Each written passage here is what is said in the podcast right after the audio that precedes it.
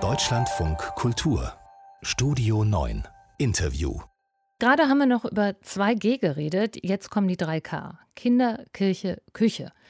Ist doch längst vorbei, meinen Sie, mit der alten Rollenverteilung? Dachte ich auch, aber nee.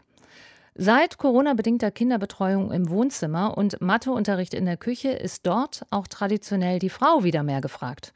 Und das finden Männer gar nicht schlecht. Eine Studie des Deutschen Instituts für Wirtschaftsforschung und der Freien Uni Berlin kommt zu dem Ergebnis, dass Corona nicht nur den Alltag, sondern auch die Einstellungen vieler Menschen verändert hat. Und Mitautorin ist Katharina Spieß. Guten Abend.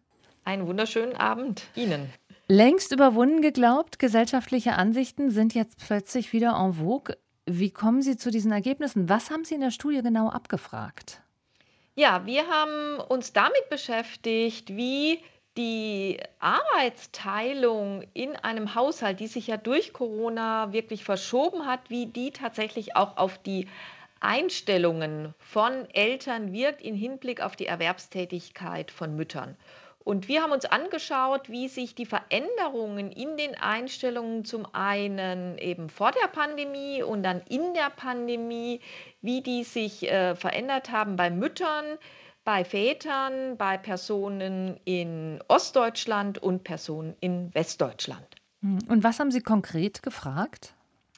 Wir haben Daten verwendet, die äh, Einstellungen zur Müttererwerbstätigkeit abfragen. Und es ist zum Beispiel eine Frage, äh, ob man dem Statement zustimmt, ein Kleinkind wird sicherlich darunter leiden, wenn seine Mutter berufstätig ist.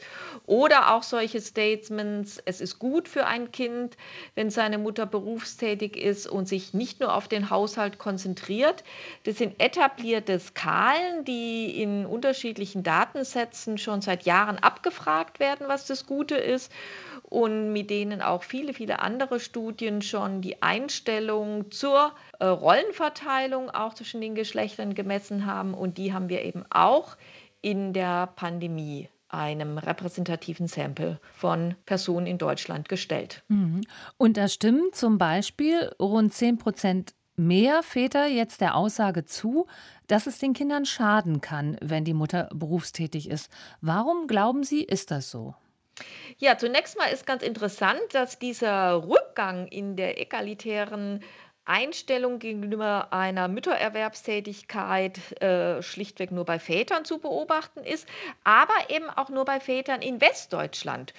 Und daraus schließen wir, dass gerade bei der Gruppe, nämlich den westdeutschen Männern, wo wir in der Vergangenheit vor der Pandemie einen äh, sehr starken Anstieg hin zu einem egalitäreren Rollenbild gefunden haben, dass diese Gruppe in ihren Einstellungen noch nicht so verfestigt ist, dass die diesbezüglich, wenn man so will, eher einbricht und einen Rückschritt macht, während Väter in Ostdeutschland ähm, haben nicht diesen steilen Anstieg in den egalitären Einstellungen zu verzeichnen, sondern die waren schon immer hatten die eine größere egalitäre Einstellung im Hinblick auf äh, Müttererwerbstätigkeit.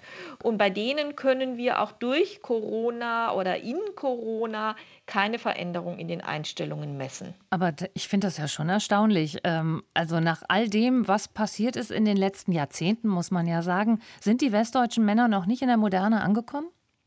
Es geht ja nicht so, dass es äh, alle westdeutschen Männer sind, sondern wir finden eben bei 10 Prozent finden wir einen Rückgang in diesen Einstellungen, was in der Tat äh, bemerkenswert ist.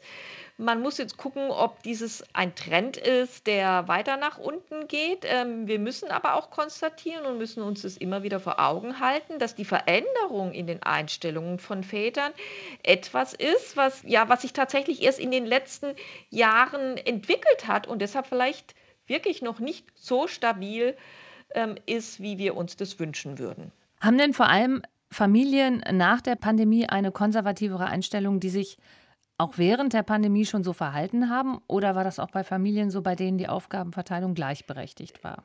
Das können wir in unserer Untersuchung so im Detail äh, nicht miteinander kombinieren, diese beiden Fragestellungen, ähm, weil in unseren Daten, wo wir die Einstellungen haben, dann teilweise wieder nicht die tatsächliche Arbeitsteilung im Haushalt abgefragt worden ist in der Pandemie.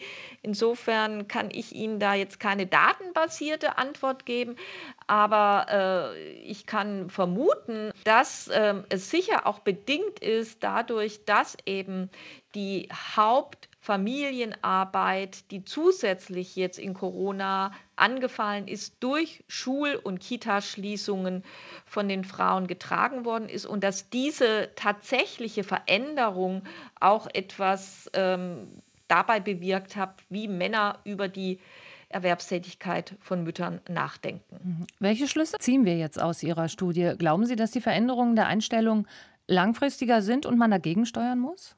Das ist äh, tatsächlich spekulativ. Wir äh, sind sehr gespannt natürlich, was die Daten uns da sagen werden. Wir können aber ähm, der Politik die Empfehlung geben, dass wir nicht nachlassen dürfen, auch bei den Anstrengungen, die in der Vergangenheit dazu geführt haben, dass die Einstellungen egalitärer wurden.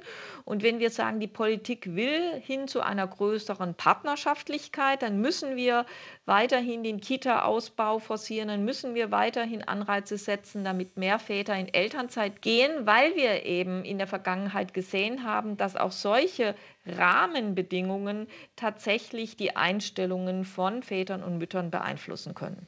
Sagt Katharina Spieß, Leiterin der Abteilung Bildung und Familie am Deutschen Institut für Wirtschaftsforschung. Ich danke Ihnen.